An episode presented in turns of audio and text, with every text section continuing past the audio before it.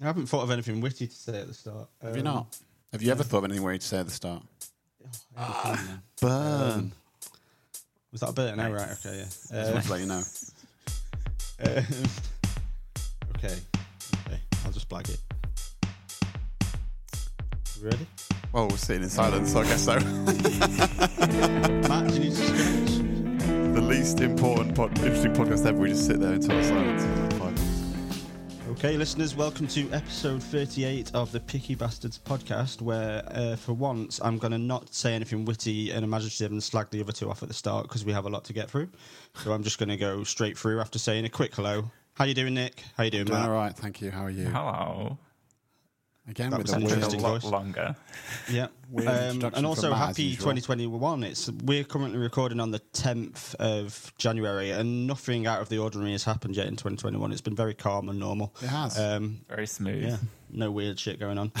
um, so today we're going to look back at some of the albums of 2020. Um, so we've all picked our own album of the year, which you'll you'll hear soon. But we've also, as always, picked some from from other lists and from other magazines and websites. So I'll just run through what they are. So we've got um, Shore by Fleet Foxes, which was on a lot of lists, but was number two in Uncut magazine, was its highest. Um, we've got England as a Garden by Corner Shop, which was number six in Mojo magazine.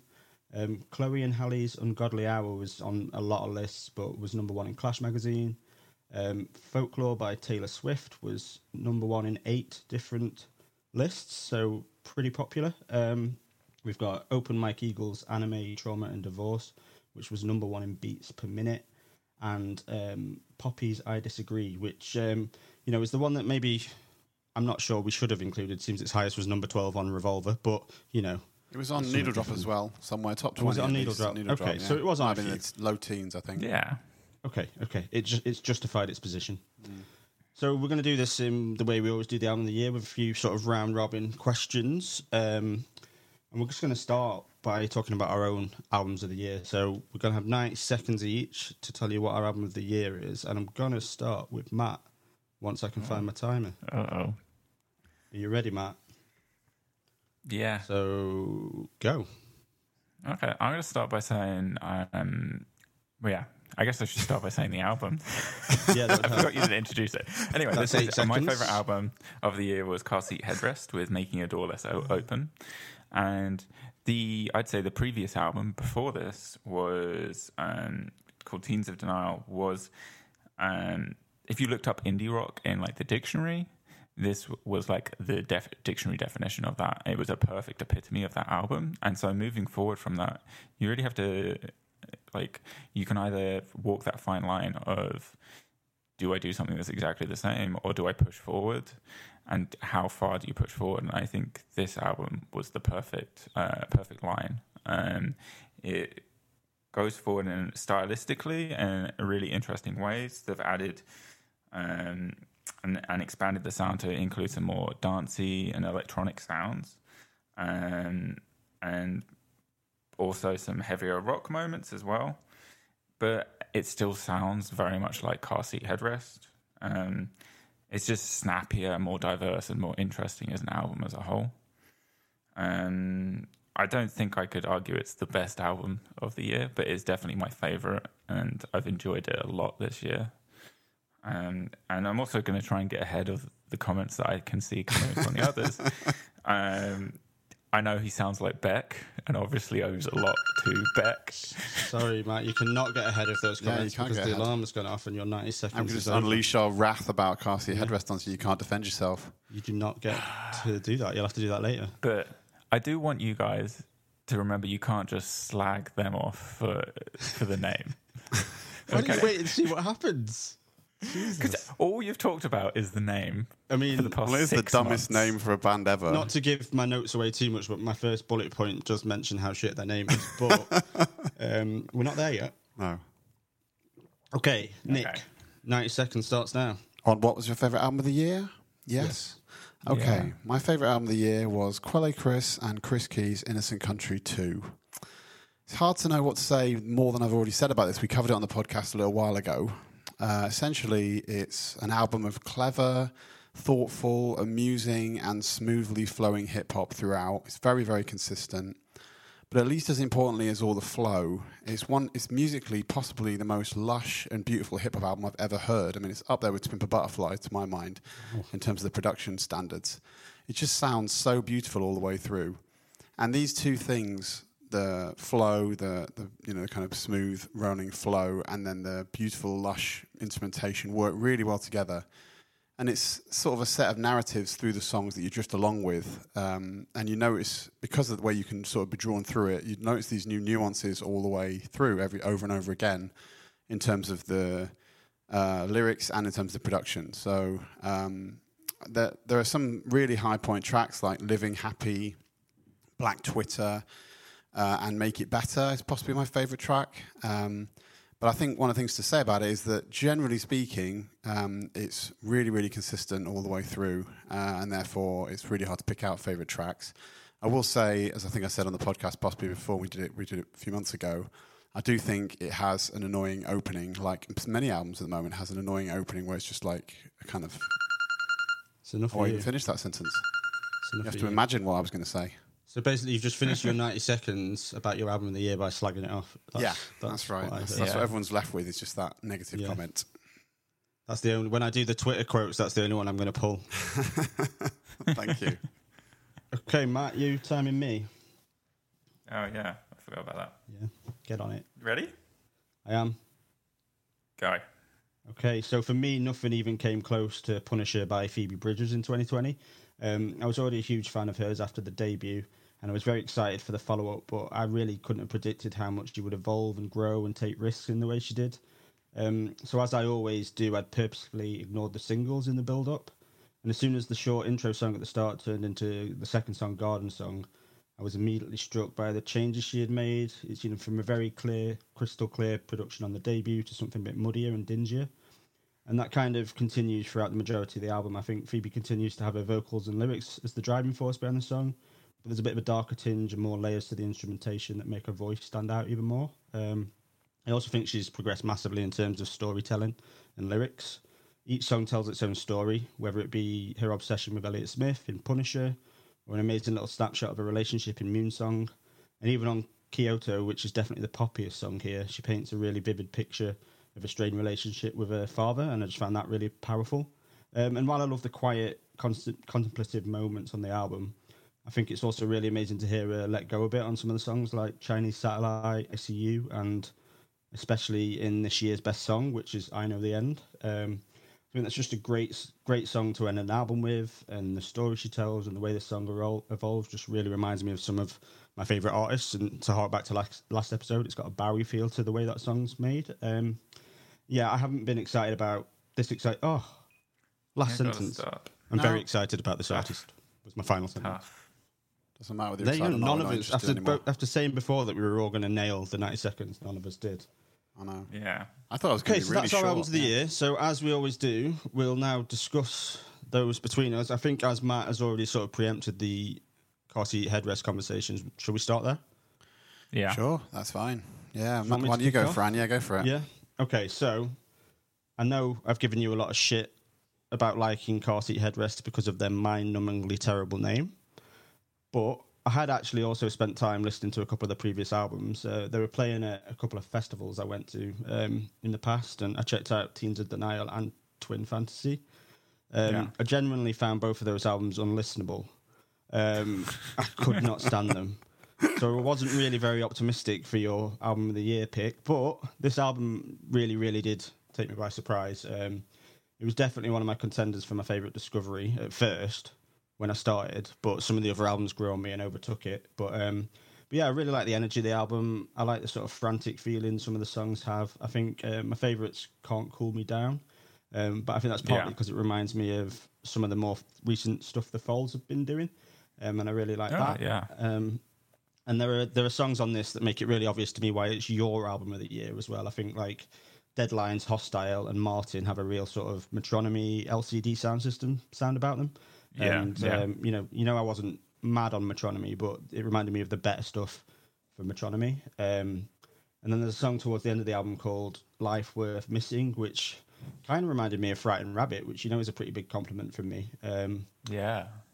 and then uh, yeah, there's a song called "There Must Be Blood." I really like that. There must be more than blood. I really like that. But there are a couple of caveats to my enjoyment, um, which is I think why some of the albums overtook it. And one of them you mentioned. I don't always love his voice. Um, and there are two really poor songs. I thought. I thought "What's with You Lately" is just a hideous scrawl, which sort of reminds me of some of the things I didn't like about the previous work. And then the song "Hollywood" was kind of like a '90s Smash Mouth cover. I thought, and I could not get into that at all. But really, even though they're two big blips on the album, I think the highs are really high. So uh, yeah, I was I was really into it, and it was it was pretty high on my list. Cool. Yeah, I definitely think they've moved in a direction that is very Matt centric. So I can Yes. definitely see why it's. It it's was a very obvious you album, yeah. Yeah. but I think some of the good because you know the stuff that you listen to that I'm not into that's a bit more sort of you know if you think about let's the Disclosure album for example, which is very upbeat. Like this album is upbeat, but there is some emotion and some feeling in this album as well. So I think that's oh, what, yeah, yeah, yeah. made the There's more layers. What about you, Nick? So, um, I'll start by saying, as it's no surprise to anyone, that I love experimentation. Um, but the first track on this album, Weightlifters, uh, is just an incredibly irritating way to build uh, a sort of opening to an album. A very piercing, grinding kind of synth sound that just really put me off. And, I- and the first few times I went into the album, I was just like, what the hell is this? Is going to piss me right off. There are some other tracks like that that, I, that I generally found to be irritating uh, and, and not listenable and unlistenable is I think the Fran, phrase Fran used. But there are some good parts in this album that I liked. I liked um, Deadlines, Hostile, and Deadlines, Thoughtful. Actually, Uh, they're, they're the best tracks in general, I would say. Yeah. Uh, and lyrically, Yeah, I I thought agree. there was some interesting stuff going on. Um, there's some really good sort of what I describe as pregnant phrases. You know, like "Oh, temptation, I could be part of you" is a, is a kind of clever way of um, leaving a phrase open for interpretation in lots of different ways. Uh, that's from Deadline's Hostile. Um, I thought the drum parts were um, a little bit flat sometimes, um, but it was very consistent and evenly paced. It was very like um, like music we played in a New York bar, which and I like New York bars. I'll just point out, but still, it sounded very like background to New York bar to me, uh, to sound a cool hipster place.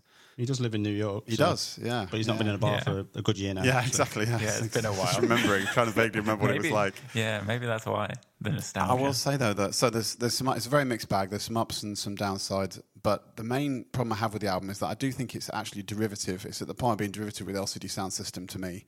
Um, it seems like it's parts like um, well, Hollywood is actually one of them. I think has got some of that in it, and lots of the, almost all the tracks through it actually. I think in terms of beats sound very like LCD Sound System tracks.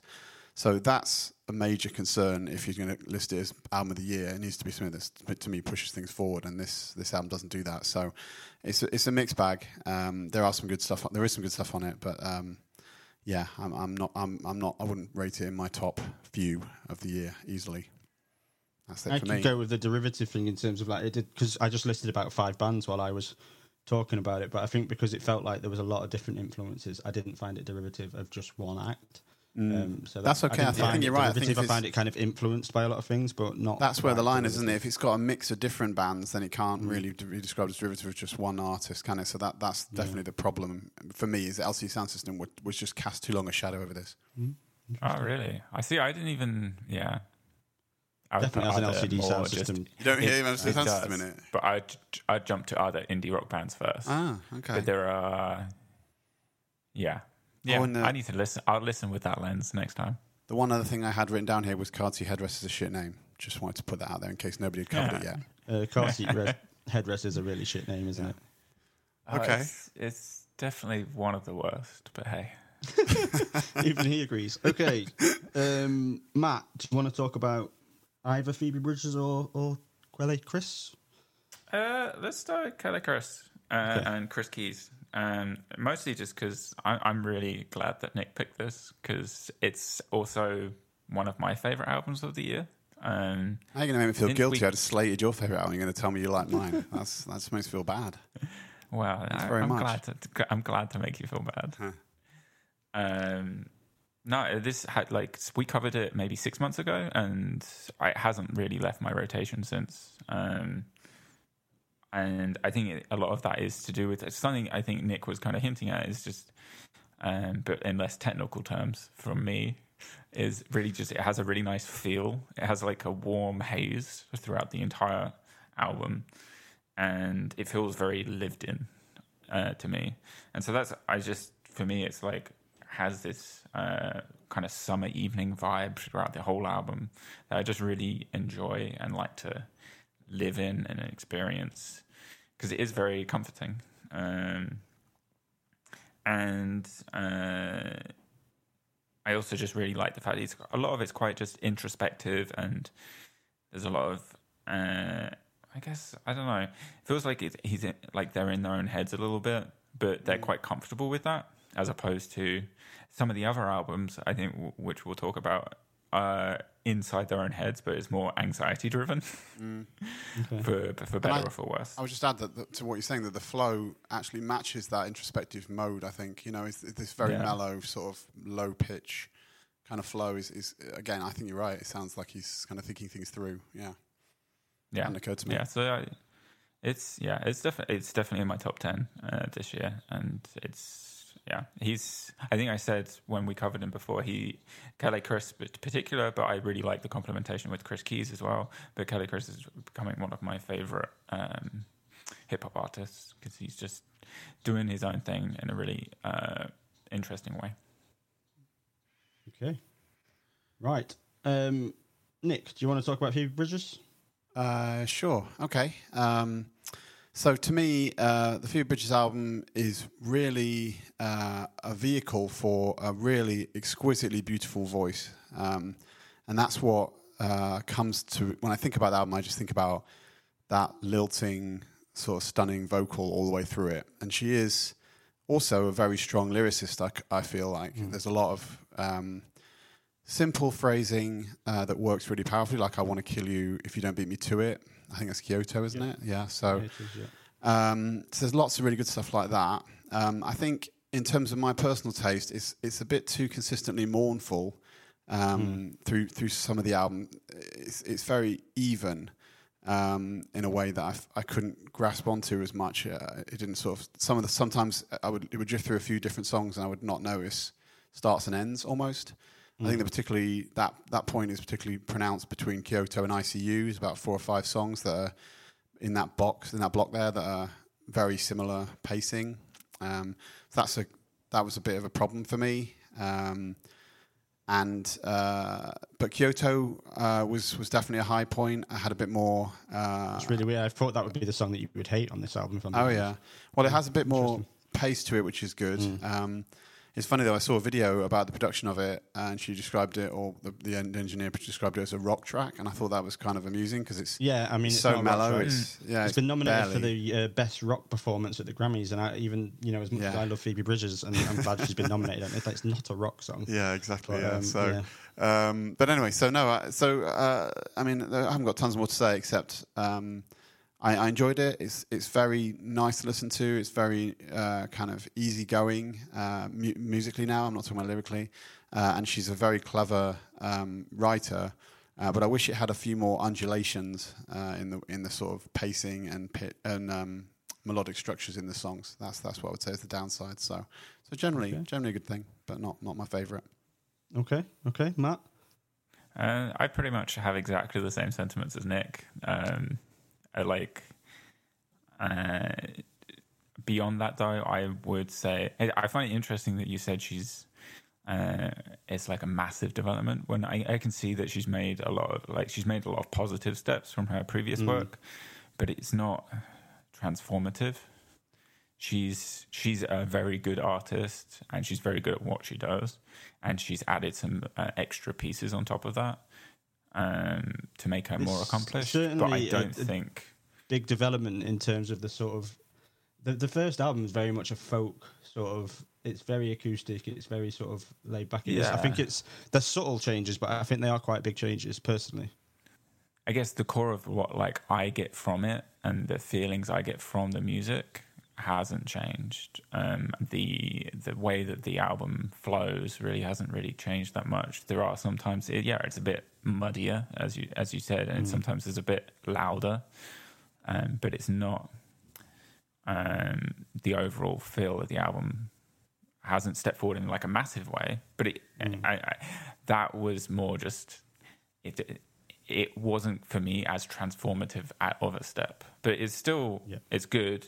It's really good. I can see why a lot of people like it. It's very much in the kind of.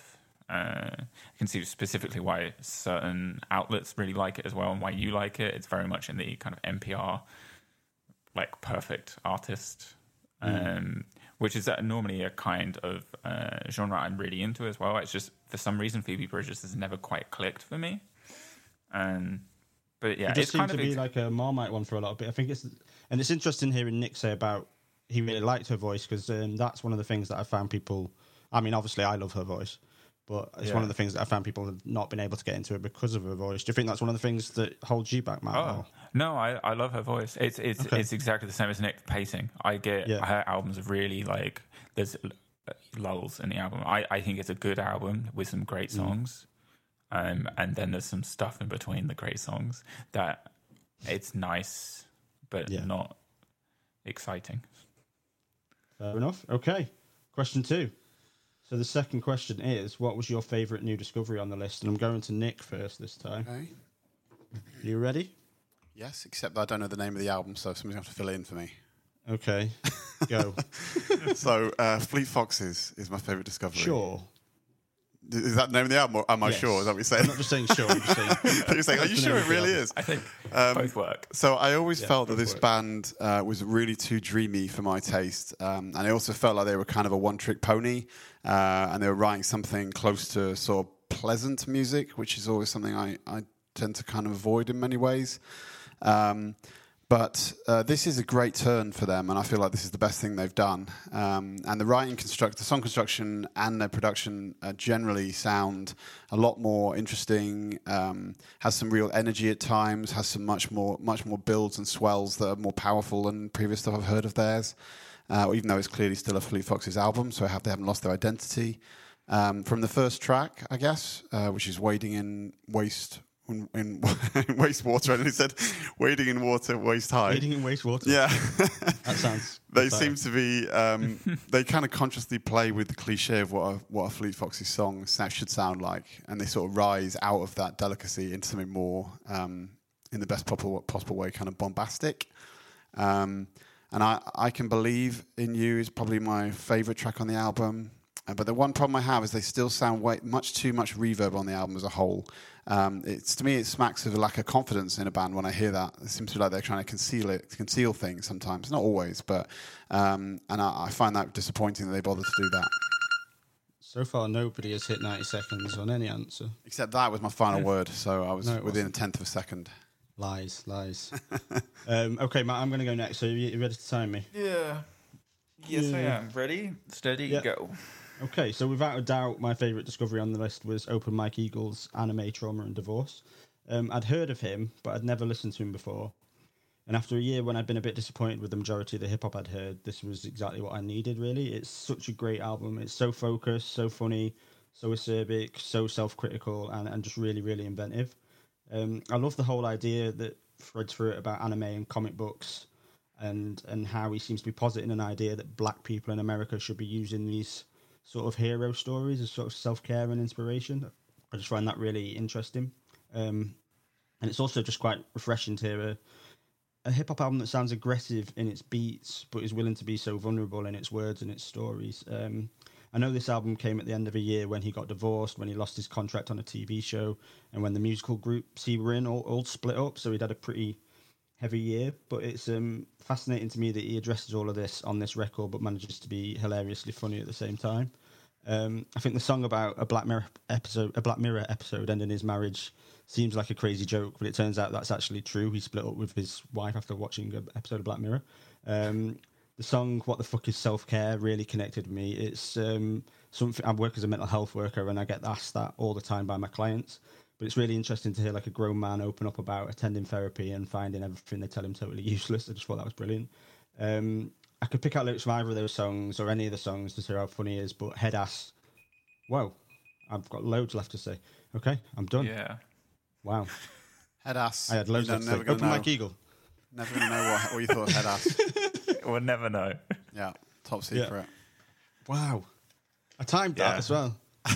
Really? You mean you've actually been Yeah. running test runs of these read throughs? No. Well, because I knew there was a lot to say, so I thought I'd best uh, time it. But um, okay, so Now the next one it you're be like trying to get through everything.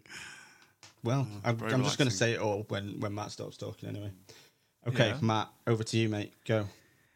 Um, so I actually have the most to say about this one as well. I'm going to put down for the one I like the most or new is Poppy. I disagree, and Okay. I, I imagine everyone else is going to hate this, but I had so much fun listening to this album. It's ridiculous, over the top, goofy, but unabashedly like true to itself. Um, in the first 90 seconds of the first song, you have like sirens, a sinister whispering, then some massive metal riffs. Then it busts into like this weird indie pop that's like Kero Kero Bonito and it's sickly sweet. Then there's more metal riffs and then some like really gentle keys and some like gentle singing, like a like a 50s kind of vibe to it, like Beach Boys almost. It's just wild. And it just keeps swinging around like this. Um it obviously owes a lot to like some j-pop metal acts like baby metal and things like that. But it's taken those influences and done something uh, really really just fun and silly with it. Um, and even though i keep using the words fun and silly it has this very much dark sinister undertone to it to match this very sickly sweet nature of it. And there's this dichotomy that's kind of unnerving throughout it. Um, and it just feels as an album very unhinged. Um, but i enjoyed listening to it a lot um, I think I'm just going to stop there because I have so much other stuff. That was exactly Yeah. 90 seconds, Did it? so nicely Victory. done. Victory is Um, yours.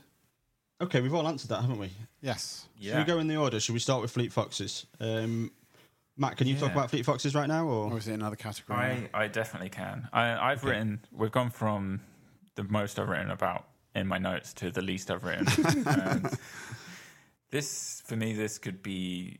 Uh, this could have been like released at any time. It doesn't feel relevant at all to this year. it feels like I, it was interesting to hear again, like Nick say this. This is different to the previous stuff, and I've only really listened to that when they were like massive a year, uh, like ten years ago.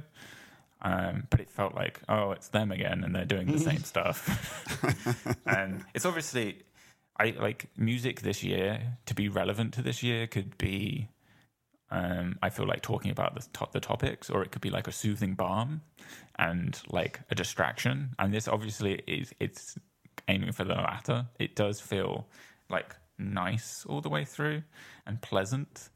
Um, but that I think is that if you're going to say a band is nice, that is what I think of. I think of Fleet Foxes, and that hasn't changed with this album.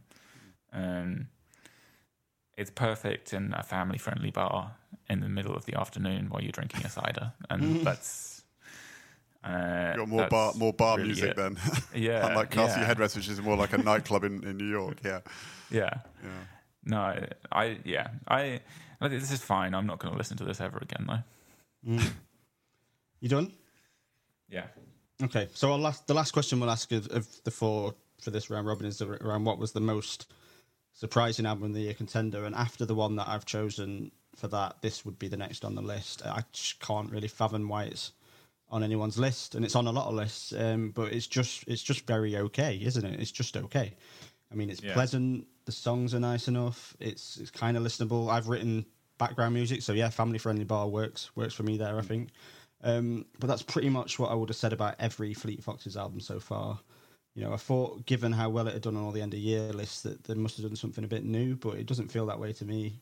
Um, they're the middle ground of a genre that I generally really like, and they sound very middle ground. They're certainly not bad. They're good at what they do, but they, they don't ex- uh, inspire me at all on this record. Um, I think there's a couple of standouts. I think Jara and Young Man's Game are really good songs. But what it got me thinking about the Bright Eyes album we covered recently, um, an album that's another album that's getting praise that I just don't understand. It's the same as what they've always done. But having said Yeah. that, I would rather listen to this than the Bright Eyes album just because I prefer his voice. Um, but I, yeah, I will not be coming back to this album. I, I did not get the fuss. Um, not terrible, but I, I just don't understand why it's so popular. Yeah. Yeah, I, I I agree with you it, that it's. I'm hugely surprised that it, it only just beat uh, got beaten out to that spot for me. Yeah, same, Um, same. for And I think the only reason I didn't have it is because I rationalized that they're like indie darlings and Yeah. you know, indie folk darlings, and so like Nick, apparently. Yeah, that's me Yeah. all over. Yeah, you know me. You got any comeback there before we move on to Open Mike Eagle, Nick? Or Uh, not really. No, I mean, I, I definitely see about the the risk because of the the verb I was talking about, the risk of it sounding too um, sort of washy, wishy washy, and sort of dreamy. Uh, I can see that. Uh, I think I was just lifted from what I'd heard before of this band, so that's why it was a, a d- a new discovery for me. You know, it was something I did think was distinct from those albums before. But um, yeah, I'm not. I'm not saying that it's my fa- it certainly was not my favorite of the years we already talked about. But um, uh, yeah, I, I would I would defend it in terms of the interesting the interest in the song construction, which I think was better than than you were giving credit for either of you. okay, fair enough. All right, yeah. Nick. Do you want to do you want to talk about Open Mike Eagle? Uh, sure, yeah. Um, yeah, so uh, not got a ton to say, um, except I think Head Ass is probably the worst song on this playlist uh, of, of Head Ass is everything so we've done good, out of man. nine albums.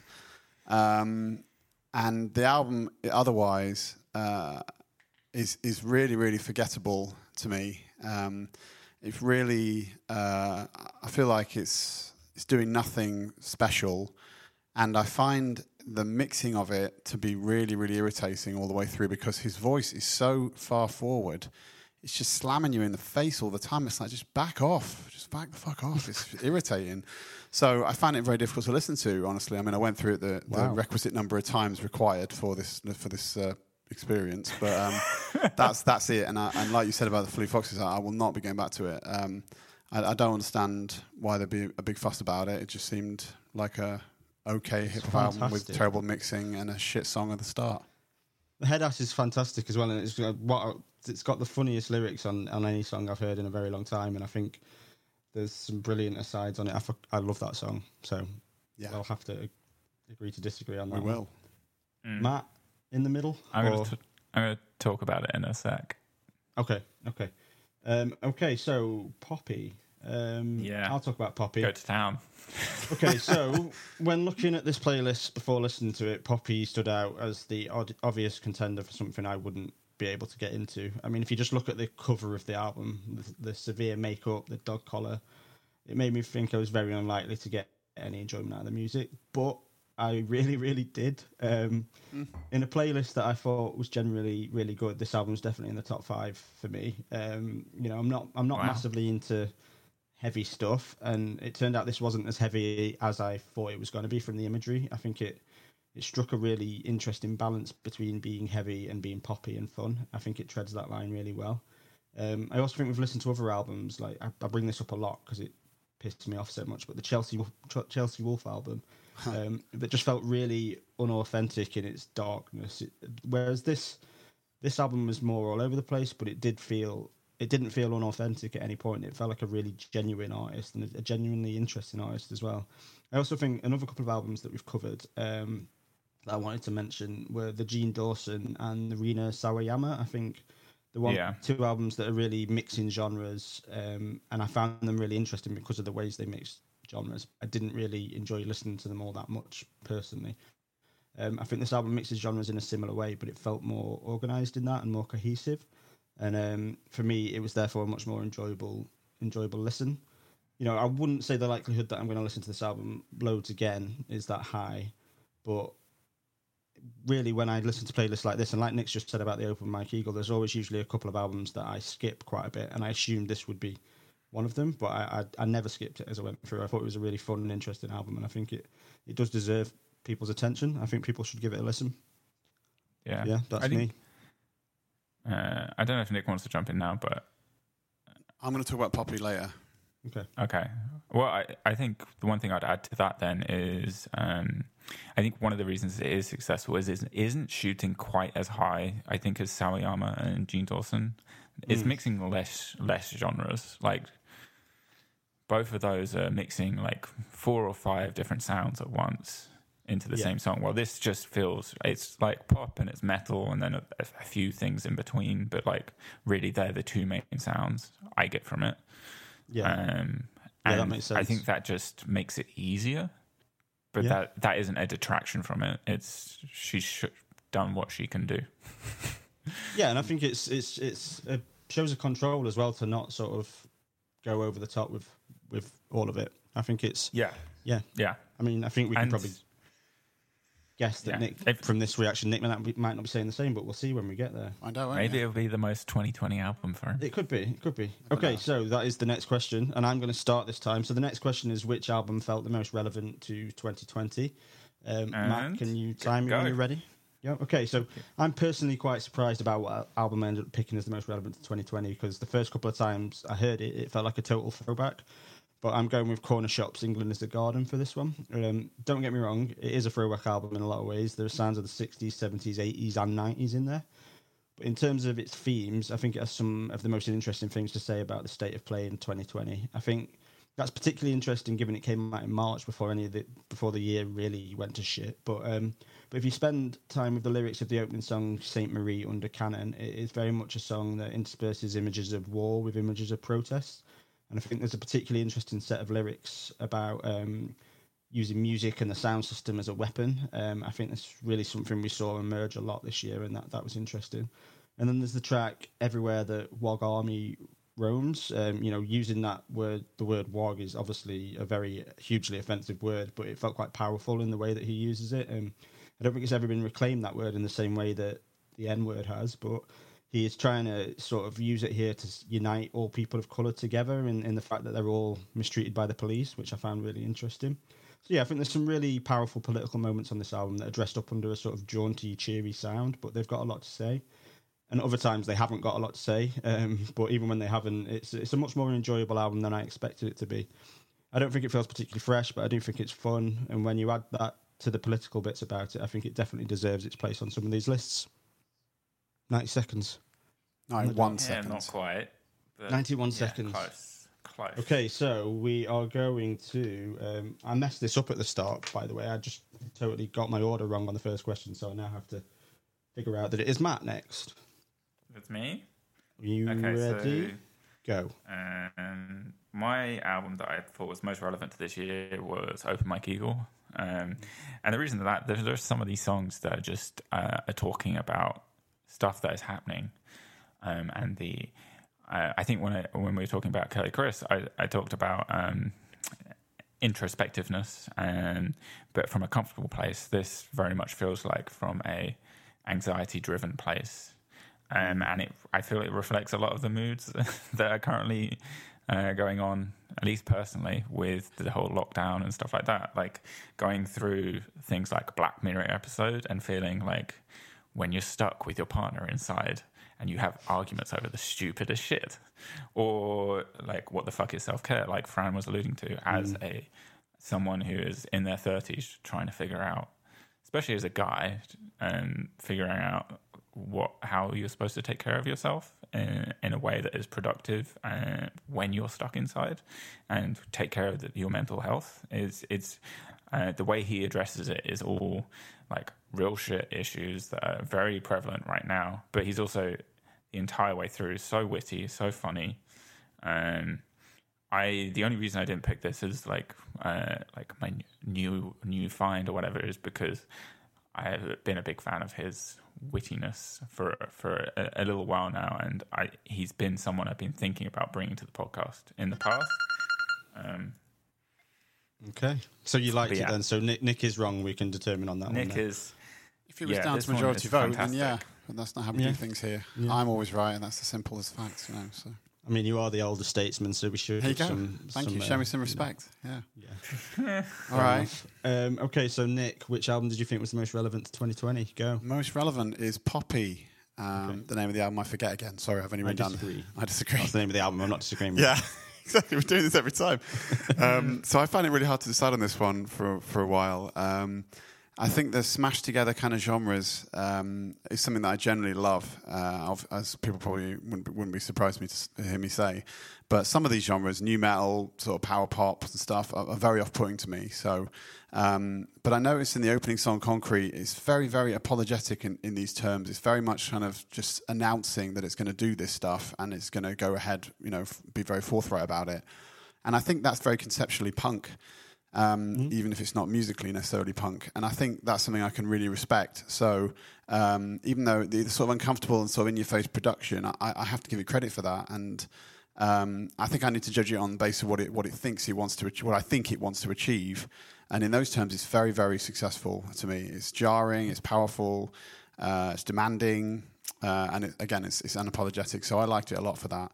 Um, and overall, I, I think it, it might have been a, a best discovery, but I think it's more appropriate for this this year because it's such a fucking hard year.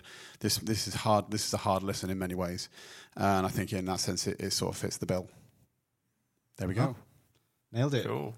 Well, I know we've spoken about Poppy previously, but I just want to start by saying I'm totally shocked that it's received such a positive response from all of us. Really, Mm. I was not It, expecting that. it's one of the few albums that's received a unanimous Yeah. thumbs Yeah. up. Even though it was the lowest on the rate ratings of the of the various lists we looked at, wasn't it? Didn't appear Yeah. in many. It- yeah. yeah, I definitely am surprised that you two were into it as well because Mm. I have I have history with the the like the nu metal. well, mate, I was a new Um, metal fan as well at the time, so you know. I despise nu metal, but I Yeah, still thought this yeah. worked, this worked for me. Yeah. So. Mm, I think. Fran, you're still ashamed of that, and I still listen to nu metal. I mean, I'm still looking forward to when you do Linkin Park as a as a why I love. Yeah. Um, yeah, I am I ashamed of how into Limp Bizkit I was, but that's I'm gonna be away But for yeah, that episode. Poppy, I'm afraid. great. I'm sorry. I'm not around for that episode. I've got to be somewhere. So you just carry on on your own. Right, so the only one there that we haven't discussed before was Cornershop. Do either of you want to talk about that right now, or uh, I wasn't going to. I'm not going to. okay, Uh, neither of you are going to talk about that right now? no. Okay, that's Yeah. maybe a sign. Um, As there's only one question I left. think I was. If we're not going to talk about anything else, I was also going to add the, the one thing I had left on my notes. Well, I had a bunch Yeah, left on my this notes is about not Mike allowed. Evil, but the one extra thing I had was the fact that he writes at some point, "It's October, I'm tired," and Yeah. it just it's so so relatable as a lyric. Well, that was what I was getting to do with him as well. With one of the lyrics on on Head Ass when he just um, he just says in the background, there's all these great lyrics in it, but there's loads of asides, and at one point he just says, "Why am I like this?" And Yeah. every time he said it, I must listen to this album. I bought this album on record, and I must listen to this album more than any of the others this month. And every time I hear that line, I laugh. I just think it's so well placed. His his timing. I know he's a comedian as well, and his comic timing on this album is fantastic. Yeah. Um, is it- just the whole I think it's the delivery as superb. well. Yeah, because both that line and the line I was talking about, the, Yeah. the tone he sets is just so relatable. yeah. It I sounds like something you'd say. and he's definitely like this is the thing with doing the podcast I like is when I he's an artist that I now will go and listen to everything by them. I was that excited Yeah. by this album, so I'm really glad that you, you picked that one. Um, cool. Okay, so final question is. Which album were you most surprised to see getting picked as an album of the year contender? And we are going to start with Matt. Are you ready, Matt? Yeah, yeah.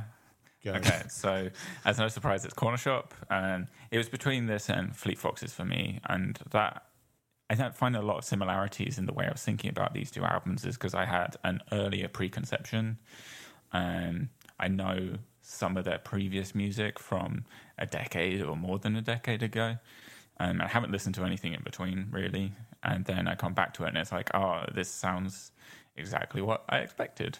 Um, and I get what f- the points Fran was making. Like, like lyrically, the, like there is some interesting stuff going on, and a lot of the songs I enjoyed. As an album, it was fine, and I didn't dislike it at any point. Um, but it just didn't. It didn't feel current to this year. Um, and I think I think I would have been quite warm on this album in a regular episode, but in the context of album of the year, it just didn't um, feel like it was a really contender. Like all of the other albums, I felt had some merit for here or there, or some argument, but I just didn't see the argument for this one, and that is why I was most surprised. Okay. Yeah, Is that you? me. Right. So we're going to Nick, and I don't know if there's going to be any surprises here, but Nick, what? Yeah, did I'm going to go the with most Cornershop actually, um, and I'm going to have to divide it into um, the lyrical content and the political context of what it's saying, which I think I see where Fran went was going with that, and the actual music in this album. And this ultimately is a podcast about music, and this music is so tinny. It's so tinny. It sounds like it's being played down a telephone, an old style telephone. It's so particularly the drum sounds, the guitars Um, they sound like demos of real tracks. They sound like somebody's just playing it to the producer down the phone so they can say, "Oh, yeah, this might be a go. Let's try and record that properly later." Um, it sounded very much, as, as Matt said, it sounded like like um, when I when we, everyone was really into Brimful of Asha in '94 or whatever. Uh, it sounded like It's quite that long ago. It, it was something like that, yeah. Um, uh, and it's, it's just the same. It sounds exactly the same as that. It sounds like they're just this is part of the same album. There's no progress at all. Um, there are some bits that sounded more 70s, but I think that was just a throwback on the previous versions of their music anyway. That's always sounded a bit more 70s. So uh, musically, I just thought it was very like by the numbers um, in terms of the, the, the actual song construction and stuff. But again, the biggest problem was I just couldn't get past uh, how thin the sound was. Uh, it just was like Fran Summer says, unlistenable. That's me. Okay. Interesting. Okay, so you ready to sign me, Matt? Uh, yeah. You ready? Okay. Yeah. Go. Okay, so first of all, I want to say I don't think there was a single album on this list that I actually thought was a bad album. They're all at least decent. So usually this would be the part of the, seg- uh, the segment of the podcast where I get really snarky and lay into something, but I can't actually do that today. Second of all, though, I want to apologise in advance to Nick because the album I am most surprised to see at the top of an album of the year list is Quelle Chris's Innocent Country 2. Um, I doubt that's a massive shock to you, as I wasn't particularly positive about it when we covered it on the previous podcast. Mm. And if anything, it did slightly grow on me from the last time, but only slightly. Other than Sacred Safe, which I think is a fantastic song, I find it pretty one dimensional and bland. Uh, it never infuses me or energizes me. I do appreciate there's some really good lyrics and some good themes, but because the beats just never captivate me at all, I never get pulled in by the words. So yeah, I don't want to lay into it. It's not a terrible album by any means. It's a it's a decent album, but the idea that it could be an album of the year in such a strong year for music is baffling. Is a bit baffling to me. Um, I also think the reason I picked it for this question over something like the Fleet Foxes is that I can see why the Fleet Foxes is considered a standout to people who like a certain type of music. But even in a year when hip hop wasn't really blowing me away, this wasn't close to the top of the pile of stuff that I had heard and enjoyed. And I would have thought you'd have picked Run the Jewels over this. Um, and then having heard the Open Mike Eagle, which I think does a lot of the comedy stuff that this album does a lot better, I, that would be the my favorite hip hop album I've heard this year. So so yeah, that is mine. And I am sorry, Nick. I'm done. Deeply hurt. Deeply hurt. Perfect. I apologise. Um, Painful. but it's all about honesty on this podcast. You know that. Yeah. Okay. We- Did Did you want to respond to our Cornershop comments? I mean, not really, because um, I will say that I, you know, I agree in a lot of respects in that it's. Um, I think if it hadn't been the some of the lyrics that really connected with me, I suppose, particularly around, you know, he is also from India. There's some stuff in there that really connects with me in terms of uh, the the history and stuff stuff I know about the band. But I do I do get that it's a throwback album and it's not um, it's not relevant in terms of its sound and its sound. There are songs on there that I found a little bit unlistenable. There are songs on there that I really liked Mm. as well. So it's not it's not like it's one of my favorite. It doesn't hit my top five here. I just I just felt that the um the stuff around protest and stuff that they talk about did feel relevant this year. And I actually think I did Yeah. quite a bit of reading about Cornershop, and I do think they were really interesting. I'm more interested in them now than I ever have been because I think reading back into their sort of political stances and you know they were burning um, t-shirts with Morrissey's face on it like 10, 20 years ago before people had really turned on to what a racist scumbag Morrissey is. So I just, yeah, I found it really That's- yeah. interesting as an album, but I don't, I'm not like upset that you guys didn't. I'm surprised think- that I you both think- chose it as the worst, as as the most surprising album here. I'm a little surprised, but I'm not that surprised. And I think politically, I as I said, if you divide it out like I was trying to suggest, Yeah. then you know I think politically it's- it has a lot of interesting things to say. Yeah. I just think musically it doesn't deliver in a format that I would care to listen to. Yeah, I mean, after the Fleet Foxes and the Quelle Chris, it would be the next one closest to being, you know, that was that's where it would come on the list for me. So it's not like I was in love with it, but um, I did find it really I, interesting. I definitely don't think it's the worst album on here as well. It's just it. It's the context of the question of surprising. Yeah, yeah. Yeah, it Yeah, no, it makes sense. They're, they're a band twenty who really I haven't really heard much about for twenty years. I and mean, they the, the ones I album which- expected, I expected it to be Poppy, Fleet Foxes, or Cornershop that and, that people chose for that question. So it doesn't surprise me that no, it was Corner yeah, Shop. yeah, But um, yeah. okay, Nick, do you want to have a go at me about Quelle Chris, I just Not want to really, I feel like I've- it never happened. I mean, I'm just gonna. Yeah, it's like a trauma memory. I've blanked it out. Yeah, um, I, I'm, I'm shedding a tear. No, I mean, I, Okay. I think I've, sp- I've spoken about it a lot. I've written on the blog about it as well. So yeah, Yeah. it's, it's um, I stand by what I think. It's uh, it's one that stayed with me a lot, and it'll continue to be in rotation. And, and his work in general is something I'll be following closely because I think everything. I love Guns as well. That was that was fantastic yeah, a few years ago. All cool. that Yeah. stuff. Yeah.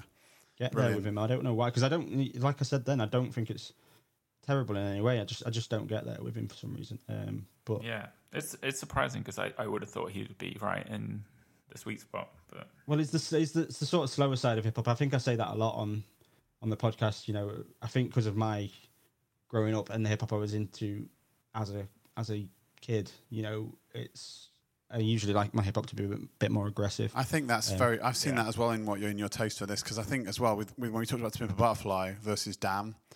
Yeah. Um, you know, this is very much in the To Pimp a Butterfly vein. Whether it's whether it's better production or not is, is highly debatable, but probably probably not. Most people would think, but still, it, it's in that it's in that school of things, and you're not into that school of things. So yeah, I mean, I like to pimp a butterfly. Obviously, yeah, but you didn't like it as I much as it's Damn, did you? overrated. And Damn was much But- more uh, Yeah. hard edged. Yeah, yeah, that's my, that's what I go for with hip hop generally, um, which is why I love the Open Mike Eagle so much because it was quite hard hitting, but also really vulnerable and really open. So that was yeah, I think that's my hip hop sweet spot to use the term that Matt keeps using. Anyway, we have I two more albums. You use it every episode, mate. You use it every episode at least once. He's keeping Yeah. a count, so he knows. That's sweet spot. Yeah, I have to listen. Remember, I listen to these to, to pick out all the um the tweets. The so sorry, I- Nobody I listens to him close. I do the edit. quite a Nobody lot. listens to him closer than me. Trust me on that. I have to go by second by Maybe, second. So, yeah. Okay, we've still got two albums Checking out to talk Matt's heavy breathing. Um, we've still got Chloe and Halle's Ungodly Hour and Taylor Swift's Folklore. Um, uh, should we start with Matt? Just made a big sigh when I said Chloe. No, he's and doing some heavy breathing just to show, just to Oh, piss me off. So I've got more work to do. That's why. I wasn't actually listening to you two. I was Yeah, I know. about I know. moving forward. Matt, anyway, I'm going to go to Matt and say, Matt, do you want to start us off with Chloe and Halle, Ungodly Hour? Oh yeah, yeah, yeah, sure. I really like this album. It's great. Uh, I overall thought it was very fun. Uh, there's kind of fun R and B sound, and I really like the interplay between the two uh, singers. I think they had a lot. Obviously, they're sisters, um, and so they have have a lot of chemistry um, throughout the song, uh, songs and the, the album. Um, and I just found that I was often just like really bouncing along to this while I was listening to it uh, in my in my desk chair. Um, I think Tipsy is maybe the best example of this. It's like has these kind of bouncy and diverse beats, and there's like several layers that are all kind of playfully interacting with each other. Um, and then the the vocals mirror that perfectly and kind of just bounce over the top. And they're just they're all over the beats. Um, they're very like the songs where their vocals are very forward and like really on top of the the, the beat as it goes are really really fun and engaging. And I just um, had a, had a really good time with them. I think another track would be uh, "Busy Boy" is similar to that. Um, they do have slower stuff, but I think that was also um, executed pretty well, um, and they had, it's a it, they managed to have a mix so that it doesn't feel like it's all just the same thing throughout the the entire album. Um, so yeah, and I, I think Okay. yeah, lyrically also just solid, like all round, very good album. Not surprised it's being so highly rated. Cool. I I'm assume the jump in time 'cause wasn't running for that Fran because he went on for about 10 minutes. So Yeah, no, we're not yeah. timing on these last two. Um, I'm going to jump in because me and Matt are saying quite similar things here. So um, yeah, for me, it's an album that I think could have gone either way when you know when, when I chose it. Um, I th- but I think one of the things that's been really good about doing this podcast over the last couple of years for me is I have let go of some of my snobbery around pop and R and B. Um, I actually give some of these albums time instead of just dismissing them on the fact that the cover makes me want to vomit. So. Um, you know, the fact that I chose this album kind of indicates that a little bit. And, and in this case, I'm really, really glad that I did. I think it's an incredibly slick, well produced, and enjoyable album. Um, I know they've supported Beyonce um, and have been mentored by her a little bit. And you can really hear that, I think. There's a sort of modern day Destiny's Child to some of the songs. And yeah, it's not massively deep stuff, but this is a 20 year old and a 22 year old singing about their experiences. And I really sort of enjoyed that looseness to the album. And particularly into the first half of the album, I think most of my favourites are there. I think Forgive Me, Baby Girl, Tipsy. I mean, Tipsy is probably the most fun song on this whole playlist. Um, Busy Boy, which Matt's just mentioned, is my favourite track here. It's um, it's got a really great beat. Probably has some of the darkest um, lyrics that that they have. Um, and I think the album tails off a little bit after that. Um, I think Catch Up isn't a great song. Overwhelmed is a bit forgettable. Um, I think Don't Make It Harder than Harder on Me is the worst song on the album. It's a bit overblown, but even then, it's not terrible. And then I think it ends well with the track R O Y L, which I'm not sure what that stands for, but I liked it. Royal. Um, hmm? Royal. Royal. Why is there no A in it then? Because it's, it's cool and it's all in all caps. Okay, well that's put me off it a little bit. Um, but yeah, I think you know when I think of all the pop albums we've covered, I'm not going to say all the R and B albums because you know that would include Lemonade and a seat at the table. But when I think of all the pop albums we've done, I think this is probably my my favourite that we've done. Wow. Nice. Yeah, that'd be me, Nick. Yeah. Um, so I'll I'll be pedantic as I love to be anyway, and just say that um, like several of the albums, even the Quelle Chris, um, I found the opening little track there quite irritating and sort of put me in a bad mood at the start of the album. Don't ever ask for permission, ask for forgiveness. It's such a tired cliche. I felt like so that made me feel like oh, is it going to Come be on, leave them alone. They're, this little, they're kids, man. I know, I know. Well, this is what I mean. I'm being really pedantic because after that, after that sort of tiny little bump in the road, this this actually is a, a really good good album. I think really interesting album, and it has um, some really sort of interesting uh, blend of bass synths and sort of big kick drums, and uh, you know it's produced really beautifully, and the vocal performances are uh, pretty spectacular. Um, in fact, I was distrustful of them to be honest, uh, because I thought they were just probably you know too too engineered to perfection when I listened to it on the album. So I went and listened to the KEXP uh, performance they did, and they really do sing just as well as that. it's pretty unbelievable. Um, So uh, yeah, that, I think there's a song "Don't Make It Harder on Me," which has this ending uh, where, where they sort of dance around each other with these harmony parts. Both of them both singing harmonies over each other, as it were, if that's possible.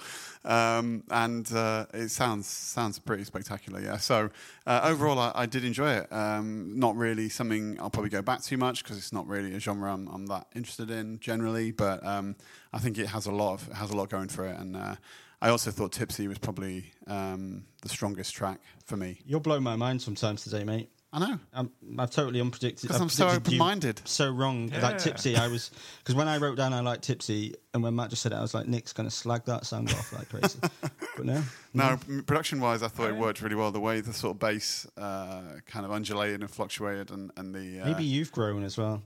Yeah, I think 'Cause it Nick's- makes me think of some of the songs in the past dancey where- music now. Yeah, in the past, I think you would have called that song facile.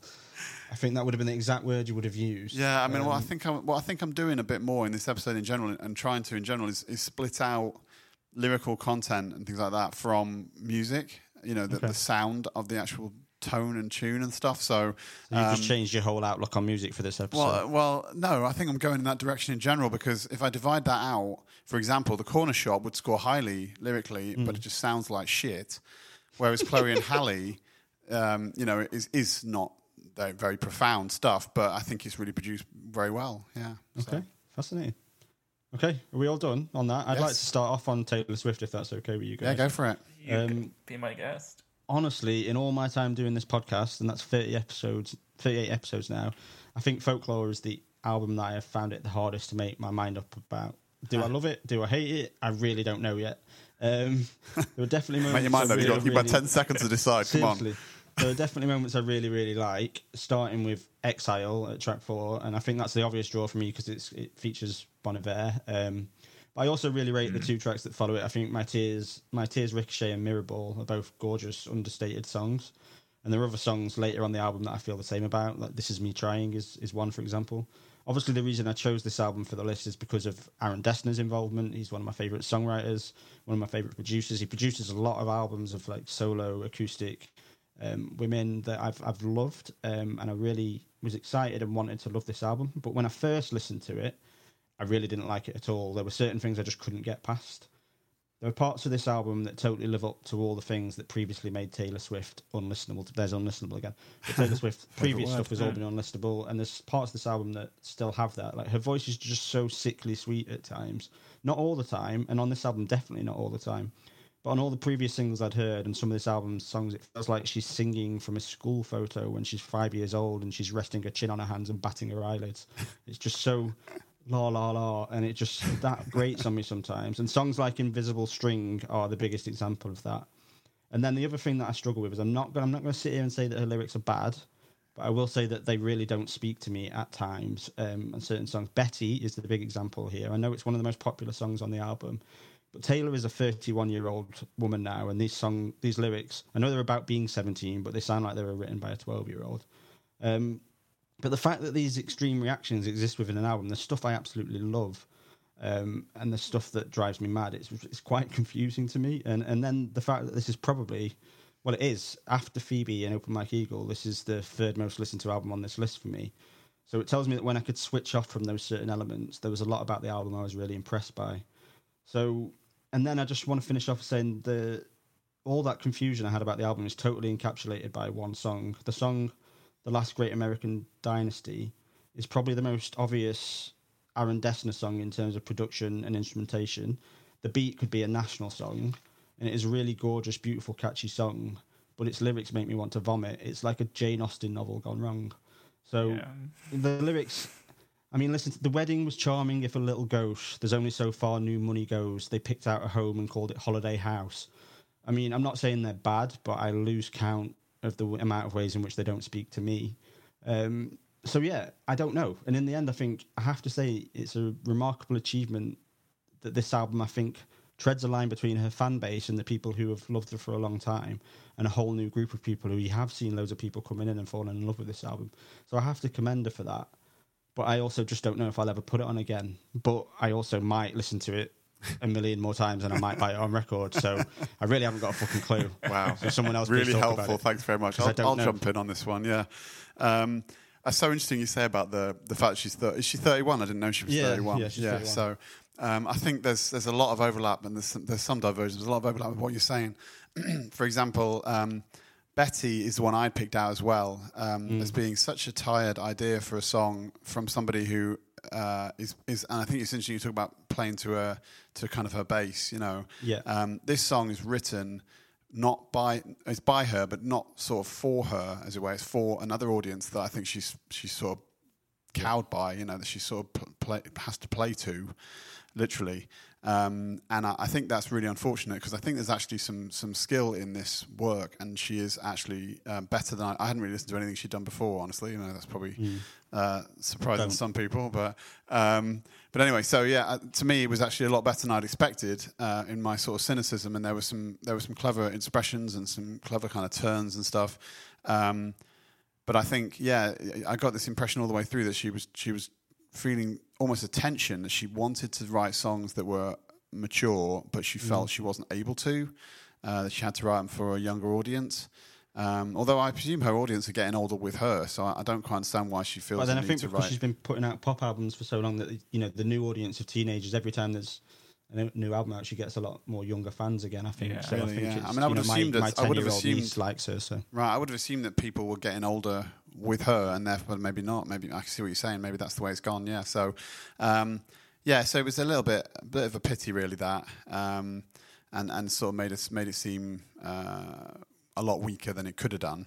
Um, I, I think the Bon song, I know you're not going to be surprised, Fran, is, is one of the weaker tracks on the album. Um. I, I just think it was so Bon Iver. It was just like, yep, this is the Bon Iver song, and this is the Bon Iver Uh, feature. Yeah, He's it is, right yeah, here. yeah, you're right about that. Um, yeah, he's he's right here doing his thing. He always does. Um, Hmm. So yeah, that was that was uh, um, no, that was not the best. But I thought there was some good. And one thing I'll say as well, it had some beautiful, and not surprisingly for the amount of money I'm sure they had to produce it with, some beautiful, lush kind of pianos and stuff. Um, the pianos on Cardigan, for example, really, really um, just immaculate, absolutely immaculate. So um, another lyric that beautiful really listen wound to. me up though Go on. about being an unused cardigan under the bed. I mean, fuck off. Yeah. um, yeah. So again, uh, just musically speaking, I thought that was that was it sounded sounded really really beautiful. Um, and again, a little bit like the Chloe and Halle though, when I was nervous that it was it was it was sort of contrived. Um, I don't know if this in this case maybe it was, but uh, I, I let it I let- gave it a pass basically, and it sounded it sounded really, just really nice to, to the ear. So yeah, uh, but yeah, so that's that's what I'd say about that one. Yeah, Matt. Um, so I, I would actually disagree and say it went over that line, and it to me felt like a lot of the album very try hard. Um, I, I, the, bit, the okay the best comparison I had to think about this is uh, so my. Uh, do you guys watch anime at all? I don't think you really do. I've seen some, Not particularly. if that helps. Yeah. So like uh, often in anime, there's um, just every second there's over the top emotional. Yeah. Uh, Everything's anim- like uh, yeah, amplified. Amplified. sense, Yeah, yeah. exactly. Yeah, and yeah. everyone's super I know what you thankful of each other, what you mean. and they're like they're going to try to the max. I'm going to do my best this time. and it's they're saying that same thing every single every single, like 30 seconds, and it felt like this album was like. Oh, my emotions to the max, and it's just in the context of everything else going on this year, um, and the tone of the album. The tone is, is very much like, oh, I'm going into the woods to retreat to my cabin. It just felt very, um, uh, I forget, like privileged and middle class. The entire album, and it just Yeah. The use of the word gauche Really- that, that Fran referred to earlier Wedding really, charming really, for little ghosts yeah, is just one of really those. sat Yeah. uncomfortably with How middle me. Yeah. can you? Well, yeah, yeah. I can, yeah, I can see where she was going. Like the story she was trying to paint in that particular song of like, oh, there's this person that was overlooked, and then she's using oldie timey stuff to to describe Jane her. Austen, but right? then she's like, I'm living here now, and I can appreciate her story. But it's just like, if that's the biggest thing going in your world right now. ah. and as someone who is such a big voice, and she's this a- album. I think if this was just another one of her pop albums, I wouldn't give a shit because I wouldn't give a shit about the album. But the fact that she's angling towards being this more um, critically acclaimed, broader based, and she's growing her political voice at the same Mm. time, and she has huge influence. Um, it just feels like a mm, yeah disappointing, not that Yeah, it's It's funny sh- how much she wants to the be the. Phoebe Bridgers. Do you not think? It was, it was yeah, dreaming I, that. I, I write that down for the Phoebe Yeah. Bridgers album. Is Punisher is the album that she wants to make and she could didn't. But this is what I think is interesting, and it's kind of tied into what I another thing I thought as well is that, and that I like this album. Like I think I like it. I can't tell yet, but I think if Ask someone else had released this album this year, if it wasn't a Taylor Swift album, when I look at the people who are going mad about it, and you see people who are like, you know, regularly, you know, big national fans, that kind of thing, going mad about this album. Uh, I think if anybody else had released it, it wouldn't have made any waves. It would certainly not be getting eight number No, ones yeah. across across all you know i've got i wrote down the type of places that have put it as as number one sort of billboard and all sorts of big big publications if anybody else had released this even if it was an aaron dessner produced album that got some attention like there's an album by a singer called hannah georgas that came out this year that he he produced and it's fucking beautiful it's stunning but it's not got any acclaim it's a, it's a much better album than this um yeah if anyone else had released it i don't think it would have done anything like what it has done this year. And I think that says something, doesn't it, about the quality of it? Does yeah. it? But do I love it? I don't think- know. I Useless. well, I think you you're gonna like it because of the type of album it is, but it doesn't mean it's one of the best albums, Yeah. right? I'm glad I heard it. I'm glad I spent some time listening to it. Have you listened to the follow up yet? No, I you haven't. No, to? I was waiting to form my opinion on this one, which obviously I still haven't done. So I don't know if I'll ever listen to Evermore because I know National feature on that one, and that's just going to fucking confuse me even more, isn't it? So Yeah. um, I don't know what to say. Yeah, yeah. It's I, I feel bad being harsh because she's in a tough spot, but also Mm. she can. She's now has the power to do whatever she wants. She could ignore everyone and do. Yeah. I mean, whether, I you- whether you like that's- them or not, like she could Nick do it. said. She could do a Beatles and just do something that was different, radically different Yeah. from what she did in the first Yeah. place, and reinvent herself. I You think it's what it's what you were saying a little bit, Nick. Though that bit's about pandering to. Uh, if she took some of the stuff out of this album, if there was just songs like Mirrorball and, and This Is Me Trying and stuff, it would be a really beautiful album. Mm. Um, if it had those songs that don't have that sort of oh I'm a 17 year old still, please like me element to it, then it would be really Yeah. good. So uh, she could do that, and she could come. I think she could come out with something on the basis of this album. I think she could come out with something really, really good. But I just Yeah. don't think this is quite that Well, she- yet. She no doubt has a lot of talent, Mm. but even even like working within restrictions, right? You see the Chloe and Halle album, right? They one of them's going to be the new Ariel in the Little Yeah. Mermaid movie. They're in like also acting in TV shows, they have restrictions to their image, but they're still um, ignoring that and writing songs about getting drunk and having fun and stuff Yeah. like that. And that is something that often is looked down upon for young young women, especially in their like Mm. twenties, young t- uh, low uh, low twenties. So you just gotta you can do it, right? Like they she could do it. She's under a, a mountain of pressure, I'm sure.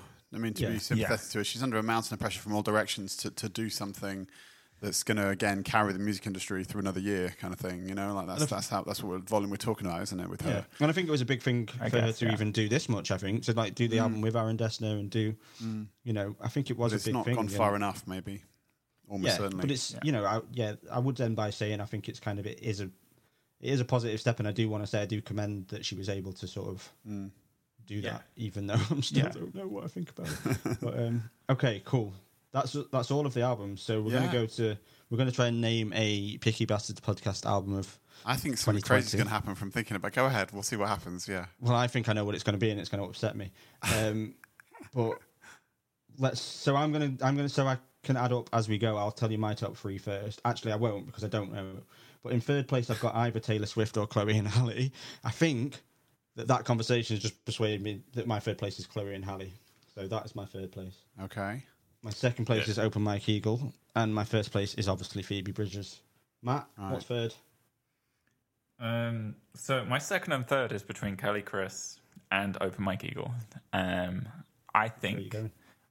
I'm going to put Quelle Chris in third, Open Mike Eagle in second. Oh no. yeah, it was the other way around. Oh. And then And first obviously is car seat headrest seat. is top. And yeah, Nick. I'm going to go third. I'm going to go with Poppy. Wow. Uh, second, Fleet Nice. Foxes, and first, obviously, Crowley. Fleet Foxes second. Jesus fucking Christ. It was not my Um, second favorite album. It's the second favorite on this list. I know, I know. Yeah. still. Just to be clear. Um, okay, so I'll just do some quick maths. But you two, while I do some quick maths, tell- isn't talk it just about a what you tie thought. between Open Mike Eagle and Quelle Chris? Um, he can do the maths in his head. He's, he's a scientist. so, yes, it is. Yeah. it is. That's perfect since uh, Um, Yeah. they're very But different think- styles of, of a I similar think genre. because it's a tie between those two. Mm. Oh, here we go. But then if we add up the points, the highest score points that they got, I think Open Mike Eagle is the eventual winner because Wow. two of us gave The it two points. So that's four points, and Nick only gave it three points. So on a technicality, I On a Quelle total Chris is beaten bullshit technicality. on a totally contrived load of shit. Yeah, I did just totally make that up as I was Exactly. going. But, um, well, there you go. There we go Mike then. Eagle. Cool. So, no, Um, it's not Open Mike Eagle. I'm It's joint. happy. I'm happy with both of those as Open my joint Eagle. second and third. Open Mike Eagle. They were going to be joint second if I could. If I could. Okay. So well, what did you guys think of the list as a whole, Nick? Um, I thought it was a good list. There was not much on it that I wanted to get past as quickly as possible. O- Only Mm. occasional tracks. You know, there weren't whole albums I wanted to get past as quickly as possible, except for the Cornershop, really. Um, And so, yeah. Mike Eagle Open Mike sounds of it. Eagle as well. But I mean, I, I did listen Give to that it some more a fair man. few times. Um, whereas uh, Cornershop was just yeah, was really unbearable, painful, uh, literally. Uh, so yeah, no, I think overall it was it was a pretty solid list. Um, and I, I'm pre- my opinion of Car Seat Headrest, Taylor Swift, uh, Phoebe Bridgers, and Fleet Foxes were all better than I was expecting. Okay. You know, I, I didn't have high expectations, and they they all improved. That's good. And Poppy, good. I suppose you could say, Yeah. because I had no Yeah. opinion. Matt? Uh, I, I kind of similar. Like I, I don't think anything on this. We we listened to a lot of the really good music from this year already, Mm. and so that rules it out of it featuring in this uh, episode. So that made it hard because I don't think anything was really contending for the number one spot for me. Like a surprise push out of car seat headrest, um, but broadly the list as a whole, I, I it, it was a better than our normal episode because there's a lot of really good albums. The only ones I didn't really like were Fleet Foxes and um, Cornershop, and like like Nick said, everyone who I had preconceptions about um, bettered them. Even even Taylor Swift, like I was harsh on it, but I, I thought it was a, a lot more listenable and enjoyable than I was I was kind of really, really bad, and it was just bad Yeah. for you. Well, no, I, I, I still think like I wouldn't if someone put this on and I was around their house, I wouldn't be like, oh, it's like it's it's a fine album. I just was uh, reflecting on it. I was hoping for more, but Right. also it's much better than what I've heard in the past. right? Yeah, for me, I thought this was. I've, I, I was looking back at some of the um, album of the year lists we've done before on the podcast. I think this is our fourth now. This was the best one for me. There was nothing on there that I hated at all. Um, I thought everything was at least decent. Um, and then with the Open Mike Eagle album, actually, that's one that would have, if I'd heard it earlier, it would have got up there into my sort of top five or six of the year, I think. So that's what I hope to get from these kind of lists. Um, and and then yeah, it's a lot of enjoyment out of albums like Chloe and Halle and and, and you know the Taylor Swift. I, I I listened to it a lot, so I must have liked it in some respects. So I think yeah, Yeah. good list. I was I was um I was pleased with it. Um, even the ones that you know, pu- yeah, like you say, Poppy and Cornershop, those took me by surprise. I didn't expect to get much from them at all, and I did. So yeah, good list. And we know with a joint winner as well, which means one that yeah, Open Mike that- Eagle winning it is fantastic. Yeah, and the joint winner is a I- fantastic thing where where Matt is in between the two choices, and Fran and I are on a di- definite divergent on the two sides of it, Yeah, which sums up this That podcast, just- doesn't it? Really? yeah. that means I just have the most right opinion. yeah, yeah, sort of wrong both ways or right both ways, I suppose. Yeah, you could say. Yeah, I mean, the thing We'll is, I, I, I, I very nearly, if it hadn't been Taylor Swift or Chloe and Halle, I would have put Car Seat Headrest in third, and then they might have, they would have been joint as well. So, Mm, wow, that would have been ah heady days. exciting times.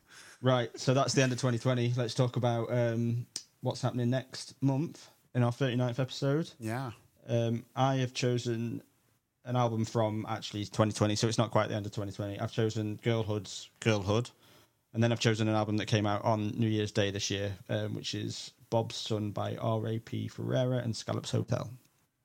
Cool. And I also, well, it's a 2020 album, but it came out right at the end of 2020. Is Avalanches and We Will Always Love You. Um, and I also, uh, one that just came out, Viagra Boys with Jazz Welfare. and I will be hosting. Uh, that means I do the classic, which will be uh, Deep Purple's Machine Head. Um, and then I'll be doing a playlist about why I love Hendrix, which I'm very, very excited about. In fact, I've almost written all my notes a month early for it. Really? so, yeah, I've almost got to like So two you don't want to pages of listen to the playlist and see if you change your mind. you never know, I might go off it in that like time. anymore. yeah, so yeah, Um, yeah, so I'll be doing Hendrix. It'll be fantastic. Everyone get excited. cool. Okay, Uh, yeah, as I'm- well. I'm, I'm, I'm excited. I'm jazzed. Jazzed. All right. Right, So next go time. to the go to the site. Oh yeah, go Do to all the that site, stuff, pickybees.com. Follow us on Twitter at picky bastards, capital P, capital B, all those other things. Okay, that was very thorough. Thank you. All right, we're all done. Happy New Year, guys. Yes. See you soon. Bye. See ya.